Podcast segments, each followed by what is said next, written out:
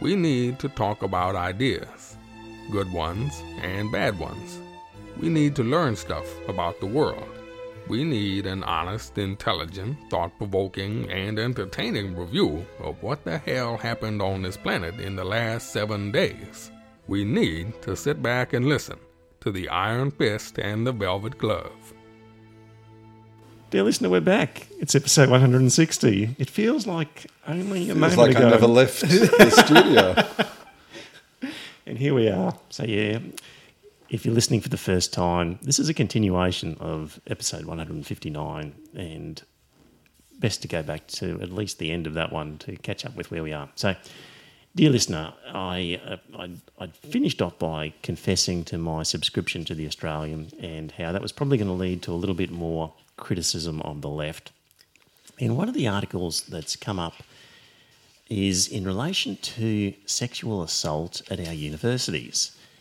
And this is, this is a great example of why I do need to subscribe to The Australian because we've got the same story. We've got the Human Rights Commission. I think it's Human Rights Commission, isn't it? Let me just see here. Um, uh, yeah, Human Rights Commission um, did a survey of university students as to whether they'd been sexually harassed or assaulted on university campuses.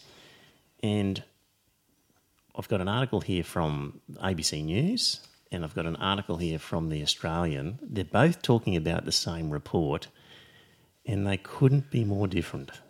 It's amazing how differently they are treated. So, the ABC, uh, and I think, gentlemen, we're probably going to come down on the side of the Australian in terms of their interpretation of this or not. Well, I would have thought so, yeah.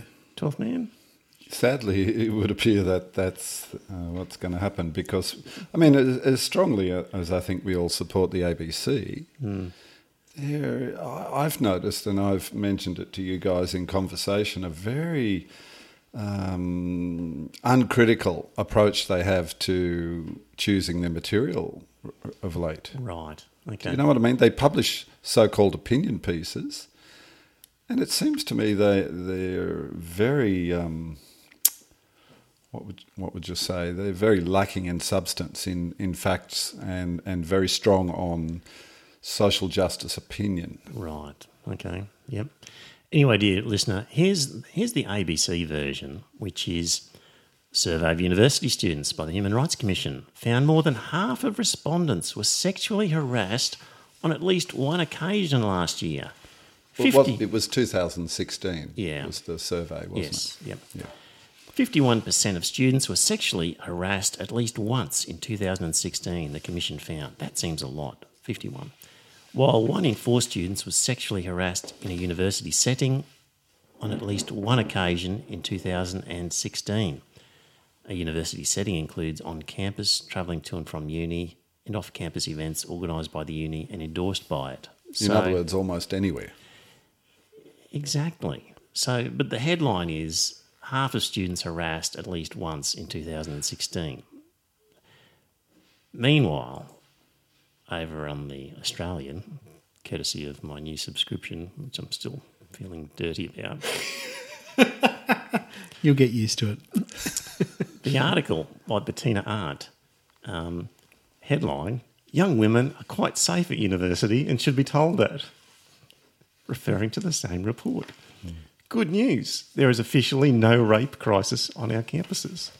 That was the headline story in The Australian exactly a year ago after the Human Rights Commission released the results of the survey. It was disappointing news for feminist activists who had conducted a long campaign arguing that campuses were unsafe for young women.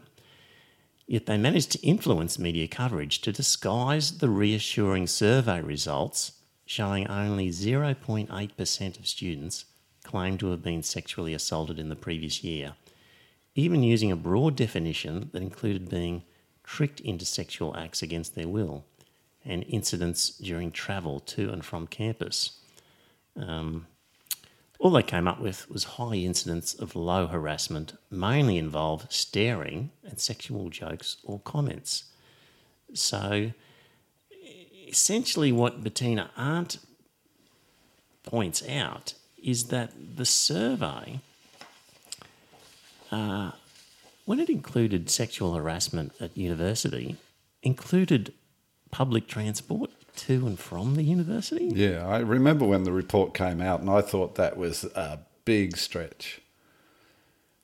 Just bizarre that It's bizarre, and and and also, as you said, including staring, strange looks, whistling, um, and you know, hmm. gratuitous comments. I suppose. Just quoting back from the ABC one in the fine print, it says the report found the most common sort of sexual harassment included inappropriate leering or staring, sexually suggestive comments or jokes, and intrusive questions about someone's private life or physical appearance.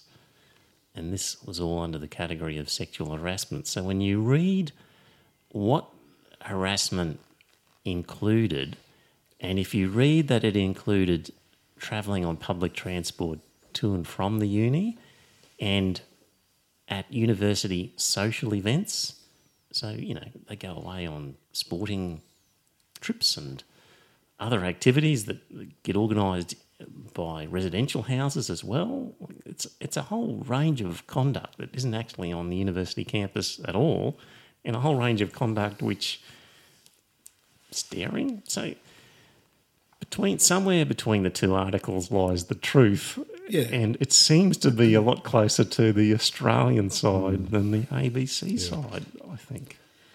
Which is really very disappointing that the ABC allowed themselves to tart something up the way they did.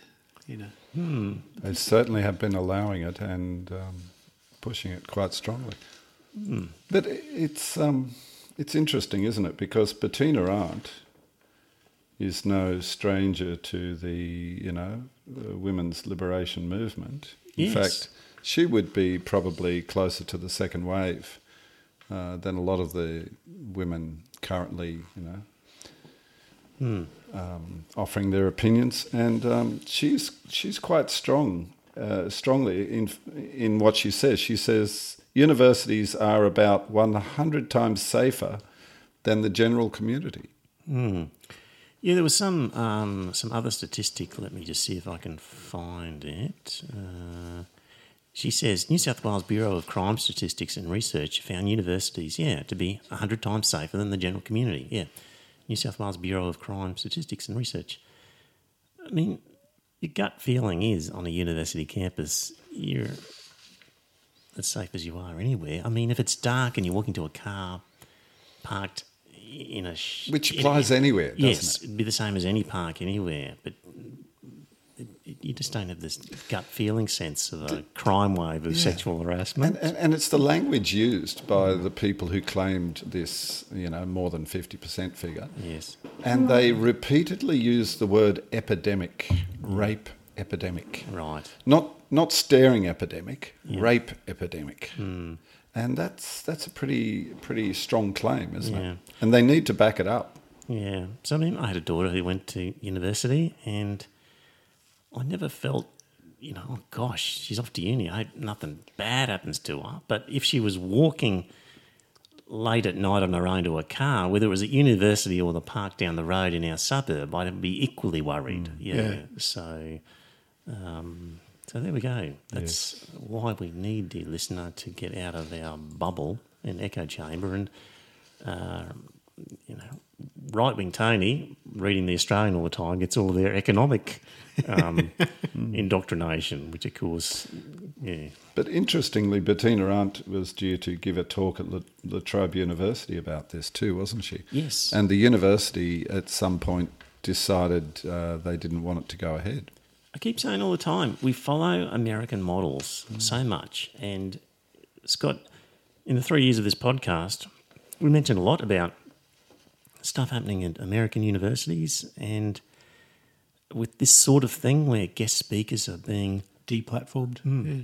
Hmm. It makes and, and it hadn't happened here yet, but now no, it's but happening. it's beginning So- to happen now. Yeah, and well- So, what- what I find really ridiculous about this whole thing is that they deplatform people who are from the right side of the ledger. I'm not saying correct. I'm saying right, hmm. and it's treating people like they're all precious little snowflakes hmm. who can't possibly hear a contrary opinion. I've never thought of Bettina Arndt as being right wing. Have you? I didn't know much Not about her. so- no. She, No. She, she used to give a lot of sort of sexual advice for Exactly, couples. and sexual education Yes, and, and- and, and advice to women on how to to be fulfilled humans. yes, yeah. So she's very sort of a and not only not only women, I should say. I mean, hmm. she was she's the sort of person who was so deeply uh, into studying human sexuality. She was giving advice to everybody, male Yes. and female. Yeah, I always had the impression her heart was in the right place Me in too. that sort of thing. Me too. So she wasn't an Alex Jones from Infowars sort of character arriving on campus. No, to she's not. trouble. But you know, you don't have many of them in Australia. You know, No, but we've got a university that was prepared to ban her from speaking, which so- makes absolutely no sense whatsoever. Well, it's interesting, isn't it? Because uh, it says um, university administrators told the club, which was the La Trobe Liberal Club, that the talk could not take place because the topic and quotation marks al- didn't align with the values of the university and the strong campaign they've been running against sexual violence on campus. Yeah. And she's just telling the facts. She's looking at the same statistics from the same report and saying, well, here's how I interpret those. Yeah. So clearly they weren't interested in a diversity of opinions. They were just interested in uh, deplatforming somebody who challenged their assessment of the situation. Mm-hmm. Hey, um, we're allowing Amazon into this com- into this country, and and here's an article from the Atlantic. Last month, Bloomberg reported that Jeff Bezos, Bezos, Bezos, Bezos, B E Z O S, the founder of Amazon and owner of the Washington Post, has accumulated a fortune worth 150 billion. That is the biggest nominal amount in modern history and He's doing all right. extraordinary in any way you slice it. Bezos is the world's lone hecto billionaire. He is worth, um, he's got about 50% more money than Bill Gates. Twice as much as Mark Zuckerberg. 50 times Oprah. About 100 times as much as Trump. Who knows? He's gotten 50 billion richer in less than a year. He needs to spend 28 million a day just to keep from accumulating more wealth. Unbelievable numbers. But but he treats his workers like shit. so he's making a lot of money. Surely, if the trickle down theory works, then all of his employees must be doing fantastic. No. Same article. In contrast, half of Amazon's employees make less than 28,400 a year. As per the company's legal filings, some workers have complained of getting timed six-minute bathroom breaks. Warehouse, uh, Amazon denies that. Warehouse workers need to pick up goods and pack boxes at closely monitored speeds, handling up to 1,000 items and walking as much as 15 miles per shift. And contractors have repeatedly complained of wage and hour violations and argued that the company retaliates against whistleblowers. Amazon itself paid no federal corporate income taxes last year, despite making billions of dollars in profits. None. Amazon's starting wage is about $5 an hour below the country's national living wage, and its median full time wage is a full dollar below that. Um, it's not a good look for Jeff, is it? He doesn't care. he honestly doesn't care. And this is the whole. Well, here's the other thing Amazon contracts uh, have required employees to promise that they will not work for any company that directly or indirectly competes with Amazon for 18 months after leaving the firm. And when you consider the breadth of stuff that Amazon does, that's a lot of companies you are banned from working for for 18 months. Dear listener, that can't happen in Australia. That, Yes, I was just going to ask: Is Yeah. that possible in Australia? I No, would have it's thought not- that's it's not an possible. extraordinary thing to It's- expect. it's not possible, to but- agree to. you know, you know, somebody picking, you know, stuff can't work for another company that picks stuff in a competing industry. Don't you wonder why it's legal in the United States? Sake. Bec- yeah, 'cause Because the American government's quite happy to have their workers treated like dirt. Yeah, it, it used to be only for executives and high income earners, but now roughly one in five workers are covered by these sorts of things. Um, more than half of major franchise businesses like McDonald's include no poaching agreements in their contracts. This so if you're So a you can't- McDonald's, you can't work for Burger King. Go, and- go flip burgers for Burger King. Goodness me.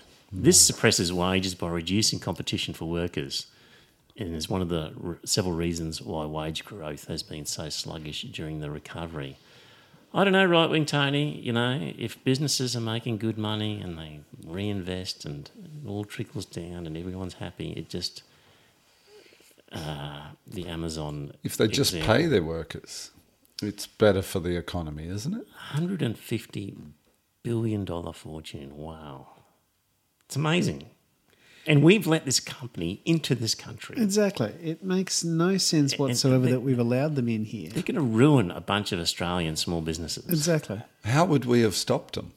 We would have said to all of these companies, uh, you need to pay a turnover tax of some sort. It's a turnover tax. Where you levy tax on the turnover, the gross income, Oh, not see. the net income. Mm. And that is the problem that we've got. And mm. I honestly mm. believe it's time that we actually levy tax on gross income rather than net income. He, they would be, of course, subject to Australian labour law.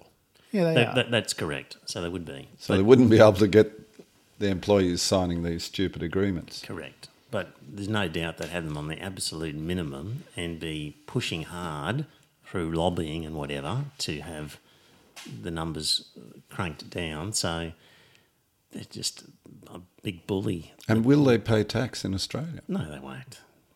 They won't pay tax because any profit they make, they'll just have a licensing fee uh, payable to Amazon Singapore or something like that, which will mean that Amazon Singapore makes the money and Amazon Australia doesn't make any. As Apple does, apparently. Yeah, don't they? that's right. Yep, all of them. So That's shouldn't why have let should them levy, in. That's why we should levy tax on gross income. Yeah, on these big multinationals, we should say once you've reached a certain size, um, we can do this to you. I don't think it should even just be a size thing. I think it should just work on. Yeah. well, at least for tax on gross starters, and then people could get used to the idea. Yeah, Yeah, I suppose, but Yep. you know, you know. And guess what? They came here despite our current tax rate, so we didn't need to drop the tax rate for them to come. They were That happy was- to come anyway because they knew they weren't going to pay it. That was always the bleeding obvious, wasn't it? Yeah, yep. So, right. Um, we've talked before about universal basic income. I've just got a link to an article where Ontario, Canada, um, had a bit of a trial. There's a few trials that have been going on around the world, dear listener, and this one got cancelled shortly after it started, but that seems to be because the government changed from um, to a conservative government and they cancelled the program early. yeah. But the Tories are going to have to realise that you've got to have a, you've got to have to have a functioning market. You need to have a well-paid consumer class that can then afford to spend money with the business class. And if you do not have that, which you are rapidly heading towards, then you're going to end up with a functioning, a malfunctioning system that will fail. Mm. Yep. If you want people to buy your widgets, you've got to You got to them give them money, yeah. Yep. And you know, you've got a situation with Jeff Bezos being worth 150 billion dollars. It's not a difficult sell to sit these guys down and say, "Look, you're going to have to pay more to actually give everyone a universal basic income. Otherwise, we can't stop them breaking down your front gate and taking your head out on a pike." What will eventually happen? It's what will happen, yeah. If they don't, if they do not consent to having a universal basic income, that's what will happen. I'm in the middle of a book. Well, actually, I'm at the beginning of the book, but it's basically talking about the waves of inequality throughout human history. And uh, at different times, inequality has peaked and then it's changed to a bit more of an equal sort of social structure.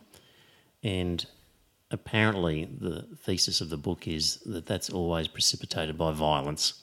So, Exactly. Mm, so I'll, when I finish the book, I'll let you know. But that's the one I'm trying to work on at the moment.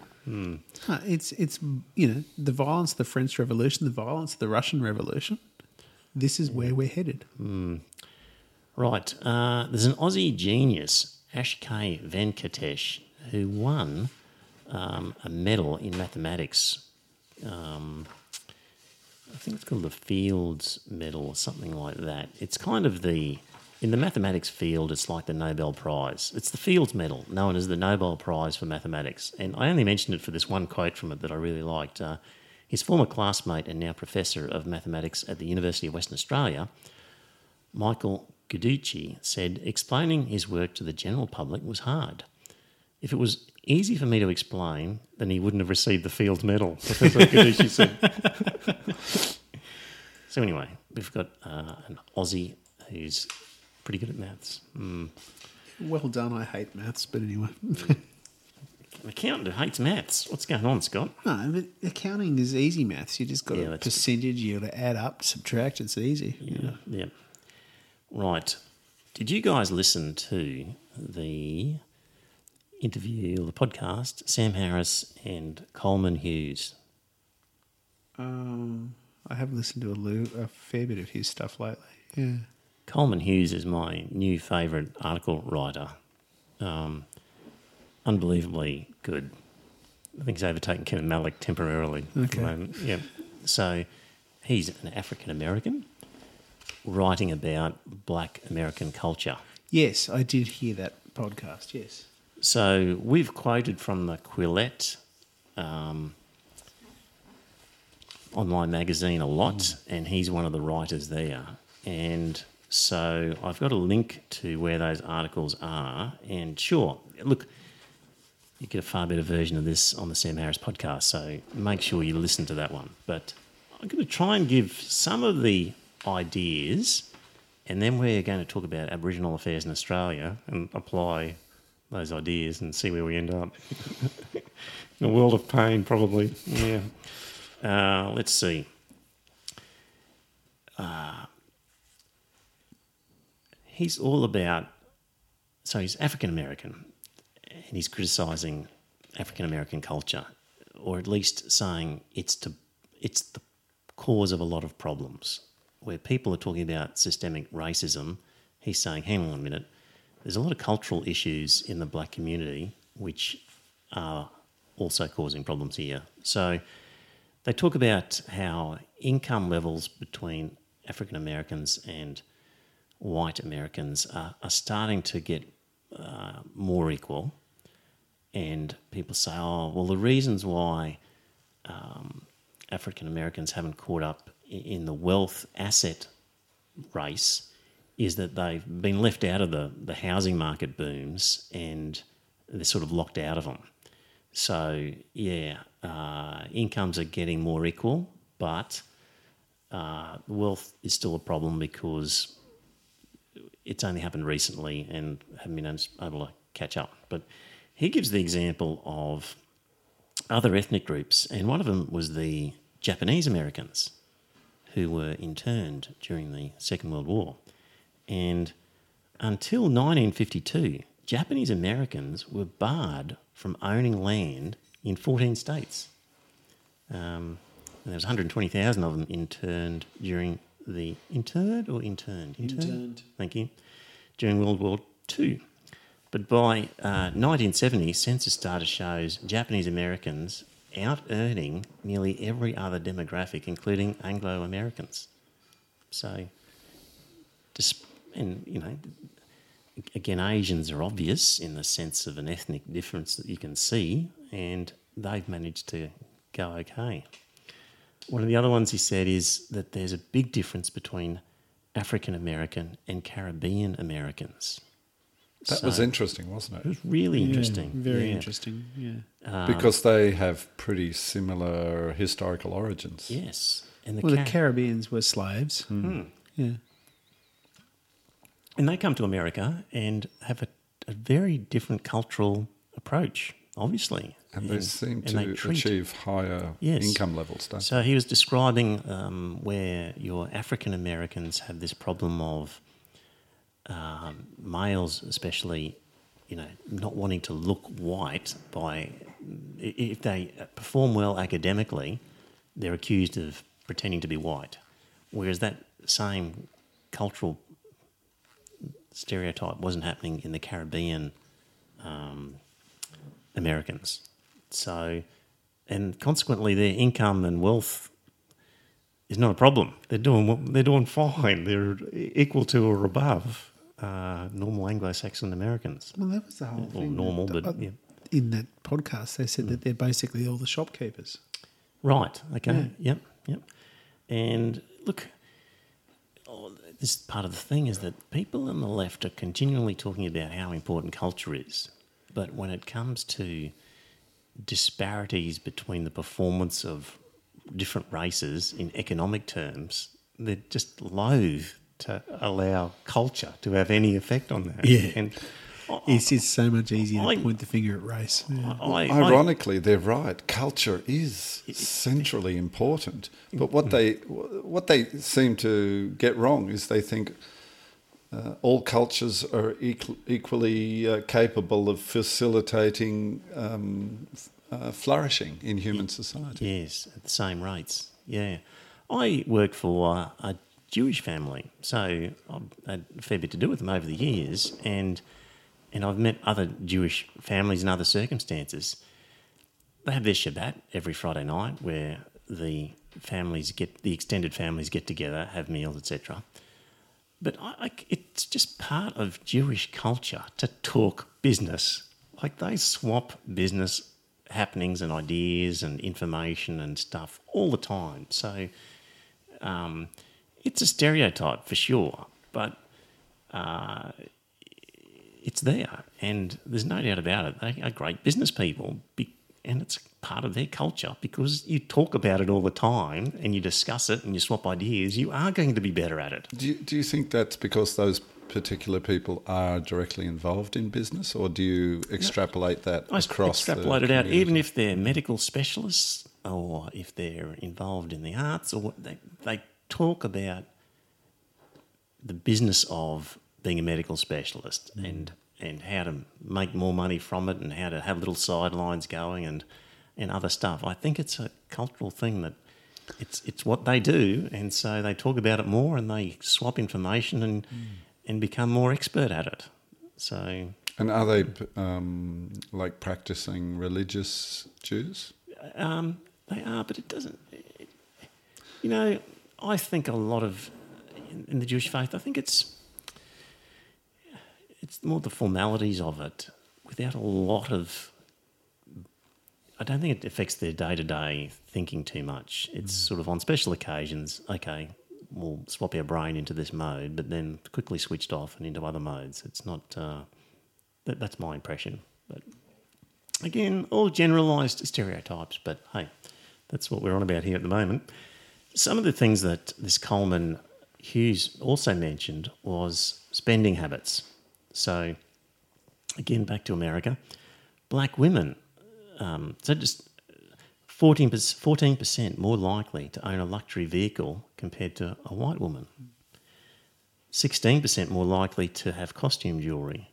9% more likely to have fine jewellery. Um, 62% of whites own a smartphone. At the same time, 71% of blacks owned a smartphone. Um, so, for whites and blacks of comparable income, blacks would spend on average 17% less on education, but 32% more on visible goods bling and cars and stuff. so, um, so some cultures teach wealth building better than other cultures. Um, so he also gave another interesting example was um, trying to fix this.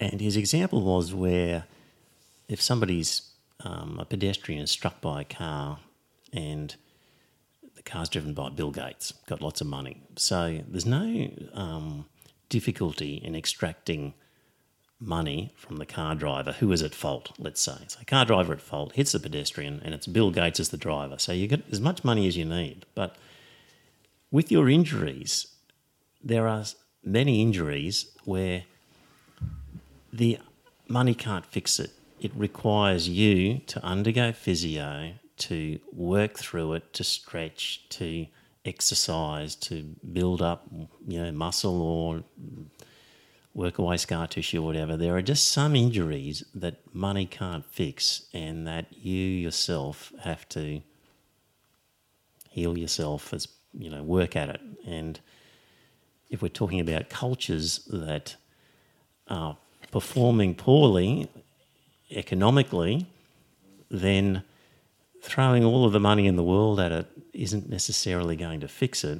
That the culture itself needs to examine itself and work harder at changing itself. You like that idea?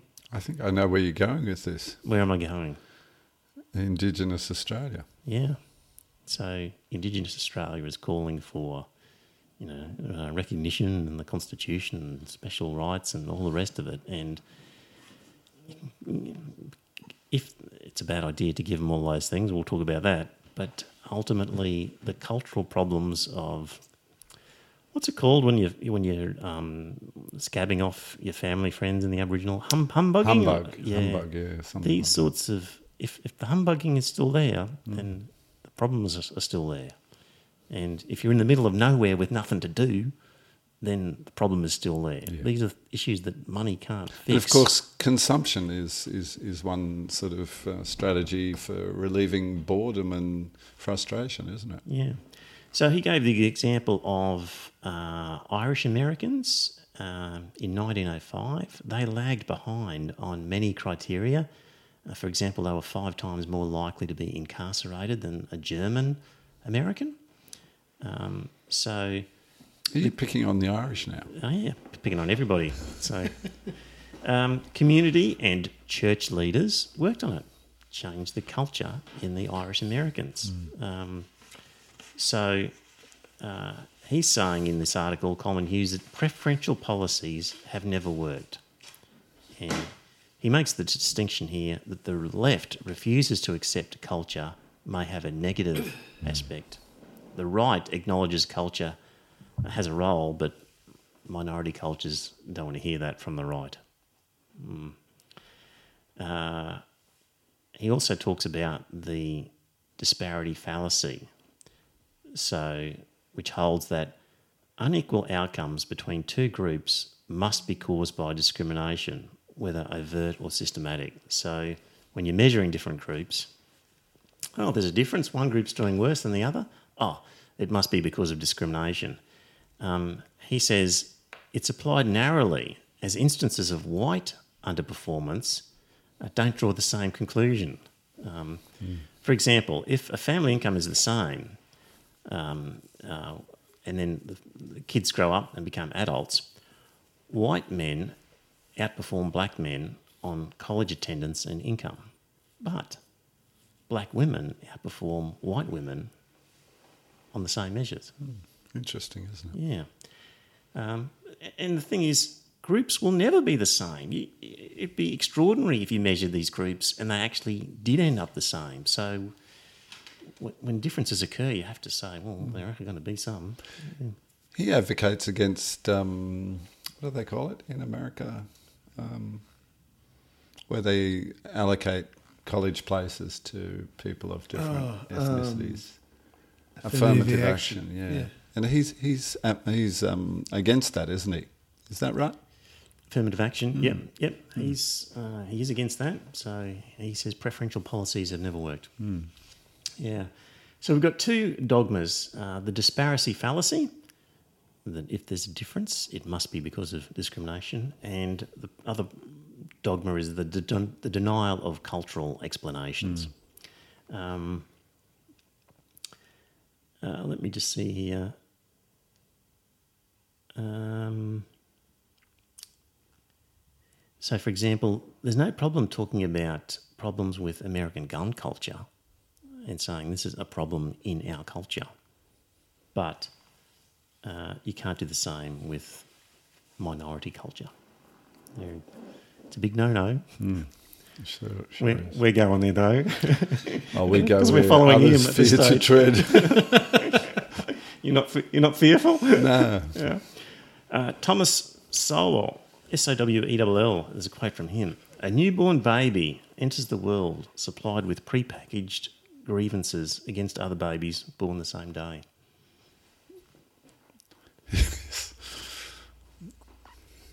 True. It is true. Yeah. In some cases. Yeah.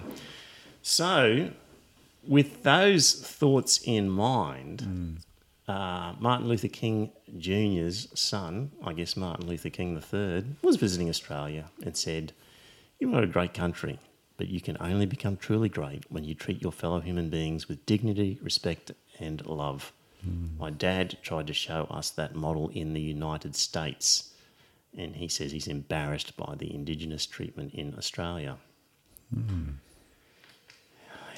Forgive, his dad said, "Judge people by the content of Yes, their character, didn't not by the colour of their skin." Famously. Yeah, Yeah, well, I th- I think he's got a bit of a, a bit of a cheek coming here and saying things like that to us. Uh, I mean, how much does he know about the the the history of Australian government attempts to he's looked at the sad state of Indigenous affairs and gone, "Well, that's because of discrimination. yes because there's a difference in the yes. cultures." So it's here." an it's an assumption, not Yes. anything based on facts or uh, research. you could not point to one law that that says uh, we're treating blacks in a poorer way in this particular law. If you, in, in any sense, that you're disadvantaged. Some people w- will point to the intervention under the Howard government, which what was that? did suspend anti-discrimination law um, in an in an effort to address uh, sexual abuse, and you know they were just they were you know going into Aboriginal communities and finding kids with venereal diseases Right, and things yes. like that. So. Yeah. And he sent the army in, uh, didn't he? If you He might sent recall, the army in. Yeah. And that was to to build stuff. I mean, the army was overre- Howard it was the army engineers. They went in and they were building houses and stuff. In other words, they were trying to do constructive stuff. But he did suspend anti-discrimination law, and a lot of people, perhaps quite correctly, would say that was discriminatory. It was discriminatory. I don't think there's any doubt about that. I mean, he. I remember seeing Liberals in Power, which was a series of documentaries that the ABC did after the end of the Howard government, and the Mal Brough was the uh, Indigenous Affairs Minister at the time. And he said he went in to see John Howard. No, no, they went in to have a cabinet meeting because the Northern Territory government had hidden this report and blah blah blah blah blah. And they eventually got extracted the report from them. And they sat down, and apparently Howard sat down. He said that, and he said, "I think I want to get rid of the grog." And they all sort of looked at him and said, "Well, you can't do that, Prime Minister." He said, "Why not?" so that's what he did. He dis- he suspended the anti-discrimination laws so that you could actually say, "No, you can't buy grog." Mm-hmm. But was that saying that blacks can't buy grog, or was that saying that anyone in this town In this can't- town, can't yeah, buy grog. Yeah, happen to be all black? They I happen to be all black, But yes. it would have applied equally to any white person in the town, Exactly. if there were any. if there, but there weren't mm. any. You know, mm. it, it was. Mm. I've no doubt that the intervention was racist. Yes, However, you know, you've got a situation that, um, and I remember this quite clearly from the interview. Mm-hmm. Mal Brough was actually crying when he said this. He says, you know, he said, you went in there and they had discovered evidence of child sexual abuse in 100% of cases. Mm. And he said, and he sat there and he cried and he said, and people don't think this shit happens. Mm. And he was right. You know, he, I I think the intervention was probably justified. It was wrong, it was cruel, but it was right. if I was one of those kids, I'd want the intervention. Absolutely, you would, yeah. There we And go. It is one of those things that's. i- It's, it's- really it's- hard to. It's really hard to put it put it right. Put it right. Look, but we I all- think it had to be done. Yeah, we all know that um, you know there there are definite problems, but uh, as you indicated before, Trevor, culture seems to be at the core of it. So culture and and for me part of that culture is is this insistence of the attachment to the land. Exactly. And if the land's in the middle of effing nowhere and there's nothing to do, it's a mm. recipe for disaster. And then is the you know I mean I know Tony Abbott was hailed down for saying it, but he's right mm. when he said that you know you can't just continue to support people to live in a in a lifestyle that they wish to become accustomed. Yeah. And not only that, but um, a, a lot of people, not only Indigenous people, but a lot of probably well-meaning, um, you know, non-Indigenous supporters of Indigenous people are putting Indigenous culture up on a pedestal. This is the problem. Yeah, this is the problem. And Indigenous culture, you know, if if we're honest about it, was a Stone Age culture, and it was not the sort of culture that would uh, foster social advancement. Let's be real. We've got to acknowledge that there are aspects to it that are not helpful in the modern society where people need to live. And if you want to live here successfully, you're going to have to discard some of those cultural aspects. Yeah. It- I mean, it- They, they- they are going to have to. I mean, it's We were talking about this on the way over, and, and I said to Scott, look, you know, our ancestors were doing pretty much the same thing, uh, even in Europe, you know, more than 10,000 years ago. But, um, you know, do we have any particular attachment to that culture 10,000 years ago? I don't we think don't. so.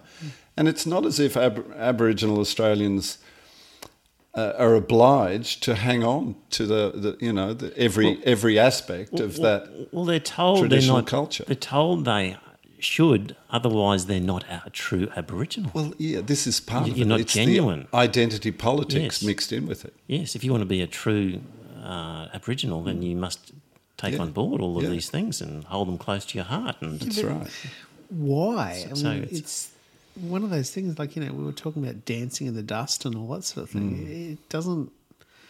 And this word pride, you know, comes up a lot, doesn't it? And they say proud to be Indigenous, Yeah. proud to be Australian, proud to be Irish, proud to be whatever. And look, I, I had a conversation with a colleague a couple of years ago, and and he he he was a keen cyclist, and he used to go cycling out, you know, in the the outskirts of Brisbane.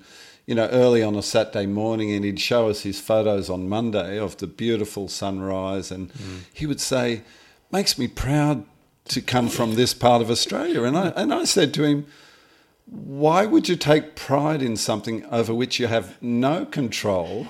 you can take no credit, Yes. and it's just a, it's just a. better chance. Was he proud to be right-handed?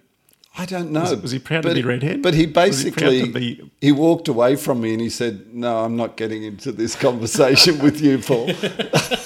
Good on you. Good on you, 12 man. I have the same. We have we ever discussed this pride word before? I don't know, but it's been a- it's been something I've Yeah, sort of like- had a had a problem with for a long time because I, have- think it's stupid. I have as well. Yeah, where people It's say just I'm- stupid. I'm- proud. Yes. I mean, why would I be proud to be Australian? I'm grateful to be Australian. yes. But Yeah. look, I I think pride is a, just a strange concept. I agree with you, If Paul. you haven't actually. achieved Yeah. something yourself, Yeah. then there's nothing to Yes, be proud exactly. of. I mean, obviously, if if if it's some something that's a result of your efforts, Yes. then Yes. pride would be understandable. And under the Cam Riley f- free will argument, you had no choice anyway, so you don't be proud anyway. That's true, So, yeah. you know, because you had no say in it, it was just going to happen. But look, you know, I mean, I'd like to see our Indigenous brothers and sisters um, live as well as anybody, you know. Um, but at some point, I think they have to let go of this this this attachment to the old ways, yes. because really the old ways aren't always the best ways. particularly in a modern society. That's right. They're also going to have to get over what happened to them 200 years ago. Well, well, just it didn't happen to them, anyone existing. That's right. No. it, hap- It it was didn't. things done by some of their ancestors to some of their other ancestors. Yeah, that's very true. It's very selective, sort of, Yeah. in, you know, inheriting the the victimhood of their black ancestors without inheriting the the guilt of their white ancestors is, Indeed. is what's happening in an enormous number of cases. It's very selective, isn't it? yeah. Are we going to have any listeners after this podcast? Because Uh, well, yeah.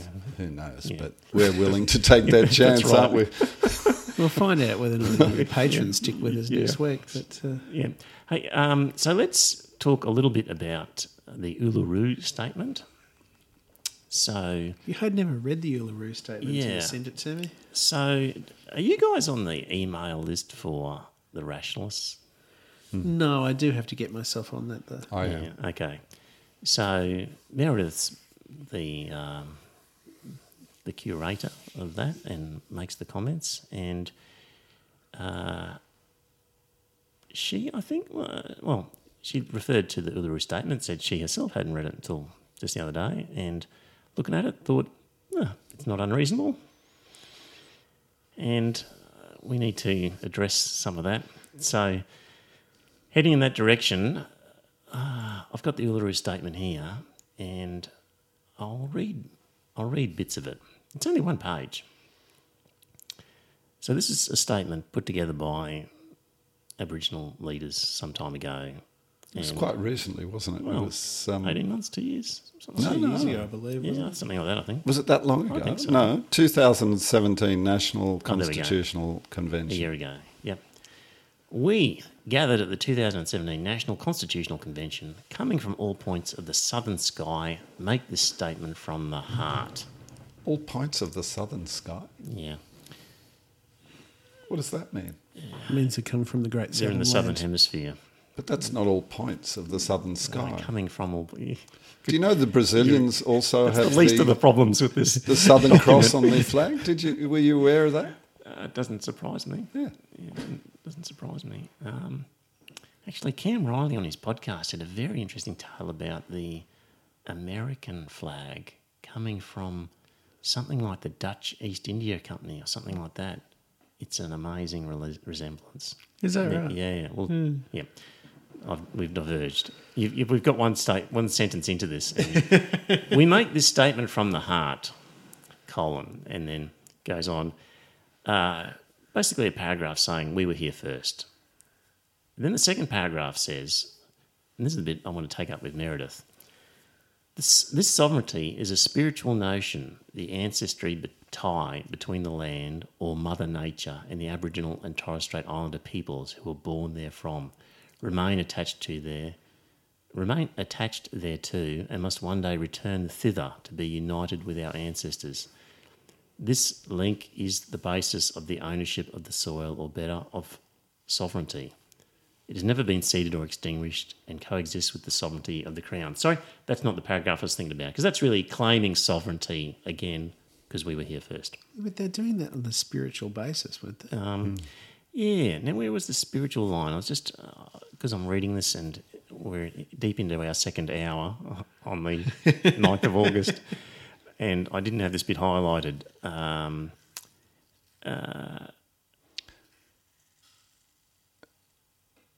I like the next paragraph after that one. It says, How could it be otherwise? That peoples possessed a land for 60 millennia, and this sacred link disappears from world history in merely the last 200 years? Question mark. Yeah, actually, it was that paragraph, the one before. This sovereignty is a spiritual notion. So, basically, all Aboriginal people all think the same about this issue, and we all think spiritually about it. Oh, you're including yourself in that group now. Well, uh, no, I'm quoting them, Oh. Kind of paraphrasing their quote. So, we all think, we all Aboriginal people all think the same way, and we all think spiritual. Well, you, you don't all think the same way. There'd be a huge divergence in that. And this, you know, the rationalists, if any other group had come out with spiritual notions, would have poo pooed it. It's a bit If it was Christians saying it? this, It's a bit it, surprising. it's it's sort of hands off the Aboriginal spiritual Hmm. world. It's untouchable, but it's the same sort of spiritual mumbo jumbo as the Christians. Can't give it a free pass. no. No, you shouldn't give it a free pass. Yeah. Uh, basically, uh, if I'm right about this, they call for the establishment of a First Nations voice enshrined in the Constitution.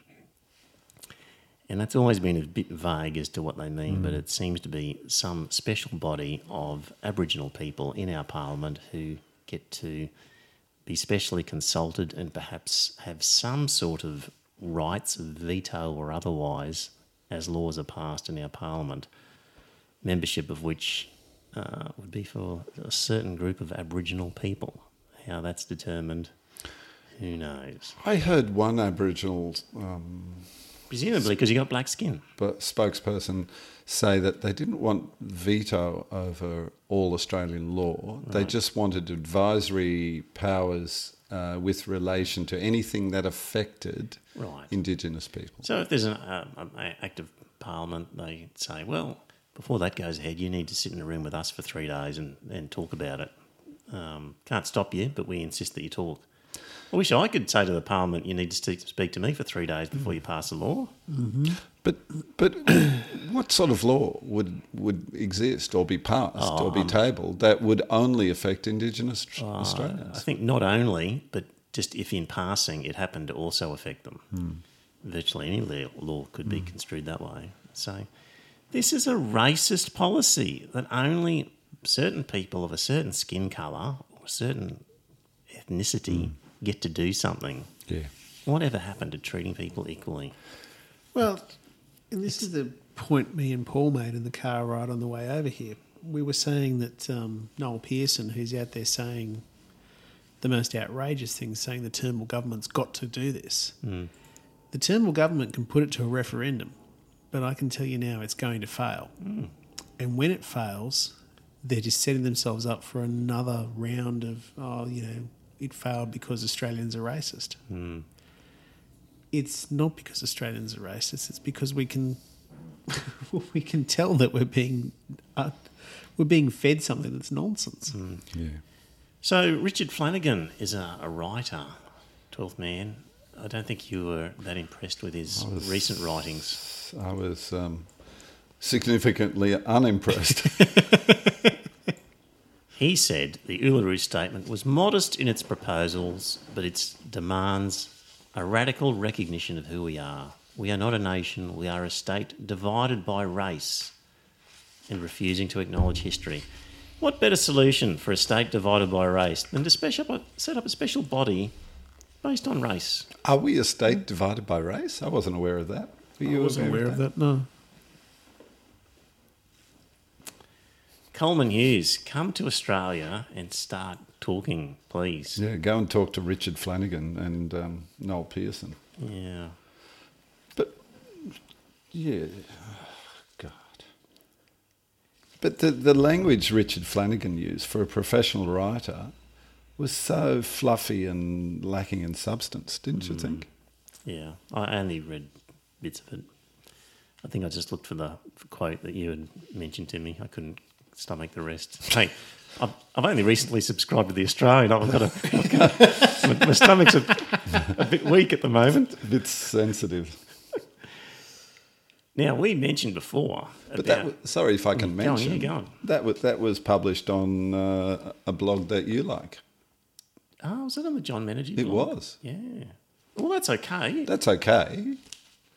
You don't have to like everything, Exactly. A diversity of opinion is fine. of course. Very good. Um, we'd previously talked about prayers in Parliament, Yeah. and you, 12th man, said, well, if we're going to get rid of prayers in Parliament, how about the acknowledgement of country in there as well? And Katter's Australia Party Senator Fraser Anning says the daily acknowledgement of country in the Senate should be abolished instead of, well, he says instead of the prayer reading. Oh. He's triggered a rebuke from the Greens. And in But response, the Greens were the ones who petitioned. Uh, the removal of the prayer. exactly. but they don't want the removal of the acknowledgement of country. So it's Green Senator Lee Rhiannon who moved the motion about removing the prayer said, quote, to want to abolish the acknowledgement of country is deeply insulting. Oh dear. And you wonder why I said not while there's breath in my lungs about the Greens. But are they any worse than uh, the Labor Party in that respect? I don't know. I think they are. Fraser Anning, he's quoted as saying, here's his quote As leftist virtue signalling of the worst kind, this secular genuflection to prior Aboriginal occupation creates a hierarchy of citizenship in which those who have come to Australia later have their rights to be here devalued, the logical extension of which is to require recent immigrants to humbly acknowledge the superior rights of earlier settlers. Dead right. Dead right. These are all uncomfortable issues, but equality of everybody is just the primary goal. Well, how do you feel uh, uh, in terms of your attachment to country, Trevor? Do you feel your this this suburb that you live in uh, is this your country? And do you would you you know demand uh, or do you perform a welcome to country when you Smoking have ceremony. pe- people over for a barbecue or a pizza?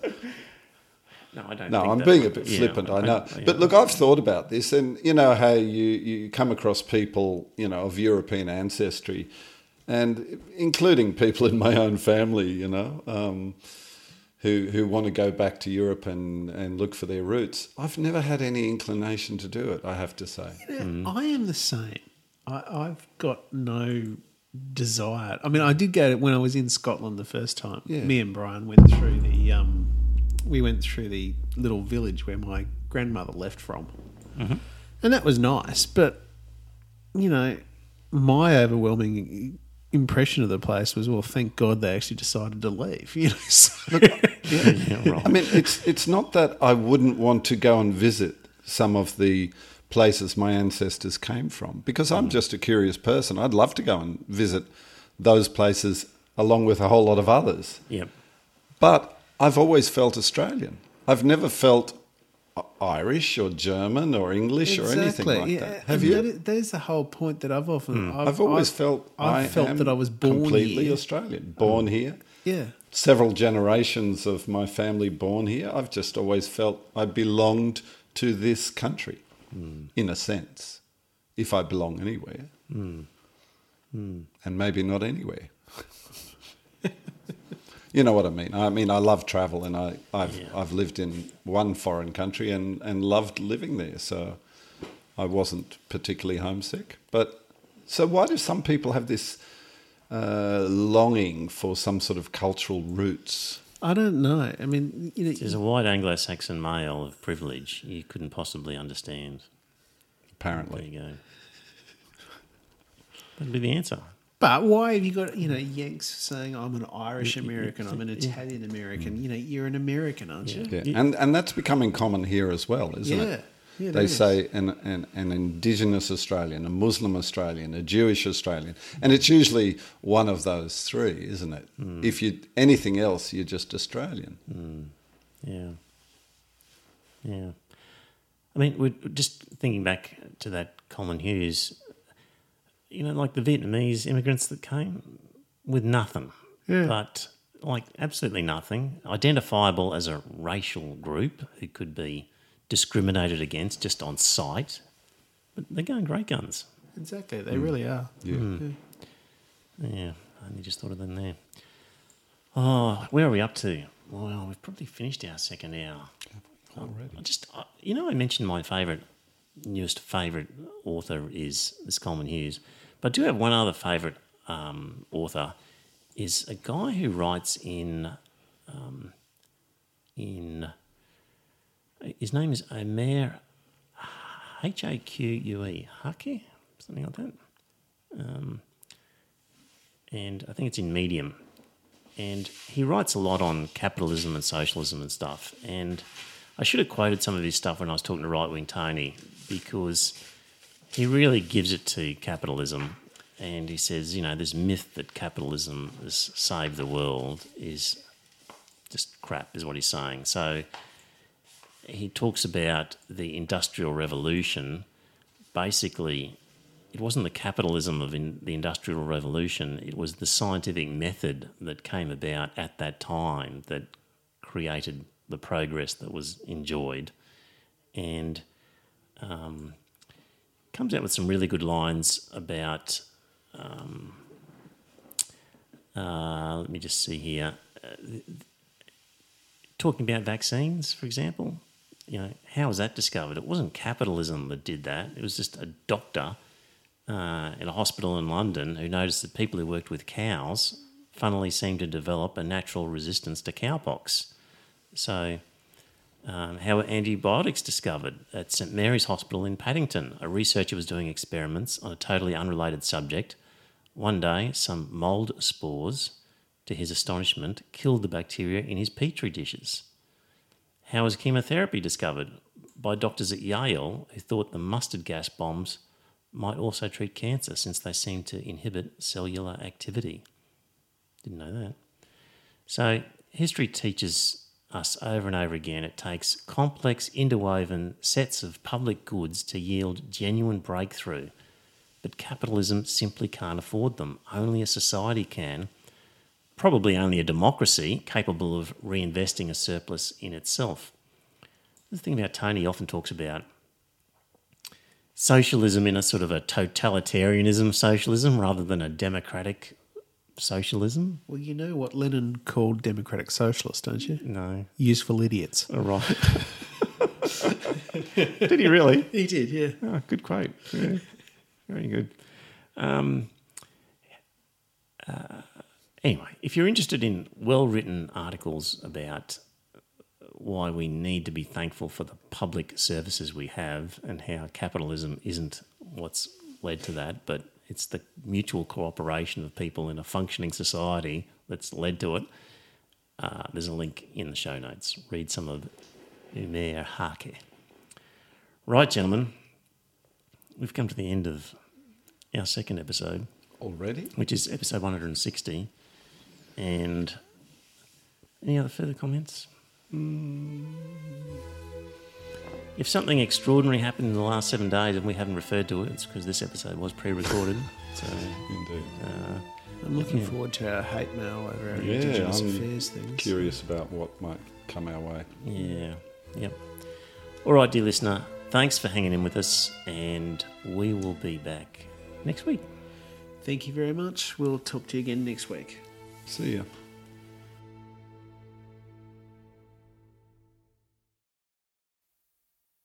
Well, dear listener, did you enjoy that episode of the podcast? If you did, I've got a favour to ask. Uh, first up, tell some friends, let them know about the podcast. You'll be discussing something at some time, and you might be repeating something I've said. And when you're talking to your friends, say, hey, I heard this on this podcast, and it's worth listening to. And maybe pick an episode that you think's a good one and direct them to it. Like, grab their phone and go to their podcast app and search for Iron Fist Velvet Glove and subscribe on their behalf on their phone and uh, and just put the word out. The other thing is you could become a patron and support the show. So if you go to our website, you'll see a link to Patreon, and there are some different options for subscribing and paying per episode. And really, the amount that you pay depends on what you get from the podcast. So there's different levels ranging from a dollar fifty Australian to I think ten dollars and various ones in between. It's really what do you think it's worth? Is it worth a cup of coffee? Uh, is it worth more than that, less than that? Whatever you get out of it, because not everybody gets the same. Maybe you don't listen to the whole thing. Maybe you never talk about it with people. Maybe you really couldn't care less half the time whether the podcast is there. It just it'll be different for everybody. So if you get a lot out of the podcast, contribute a bit more. If you don't get much, contribute less. But in any event, you can subscribe there. If you don't like the idea of a regular subscription, the website has a link to a PayPal donation. So you could just do a one off donation every now and again. So there you go. It'd be good to uh, spread the word, get a few more listeners, and that way, look, if we ended up getting more listeners and more money, we could do maybe a second episode or more special episodes, provide some more content. So it's up to you. If you think it's worthwhile, let people know. Thanks.